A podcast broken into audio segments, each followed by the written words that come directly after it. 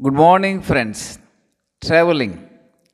Traveling, especially foreign experiences, increase cognitive flexibility, says Adam Galinsky, an American social psychologist.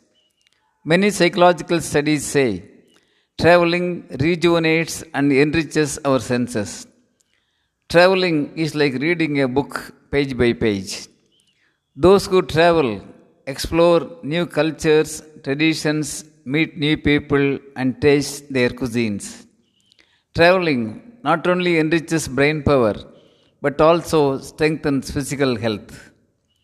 Traveling scientifically proves to relax stress, depression, and anxiety. The skills and experiences one gains traveling abroad give lifelong experiences and everlasting memories. Traveling is a visual treat for the eyes. Also, traveling opens the mind and heart wider and wider.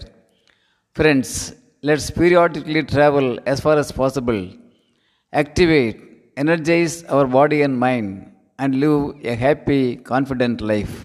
Thank you. Aranga Gopal, Director, Shibi IAS Academy, Coimbatore.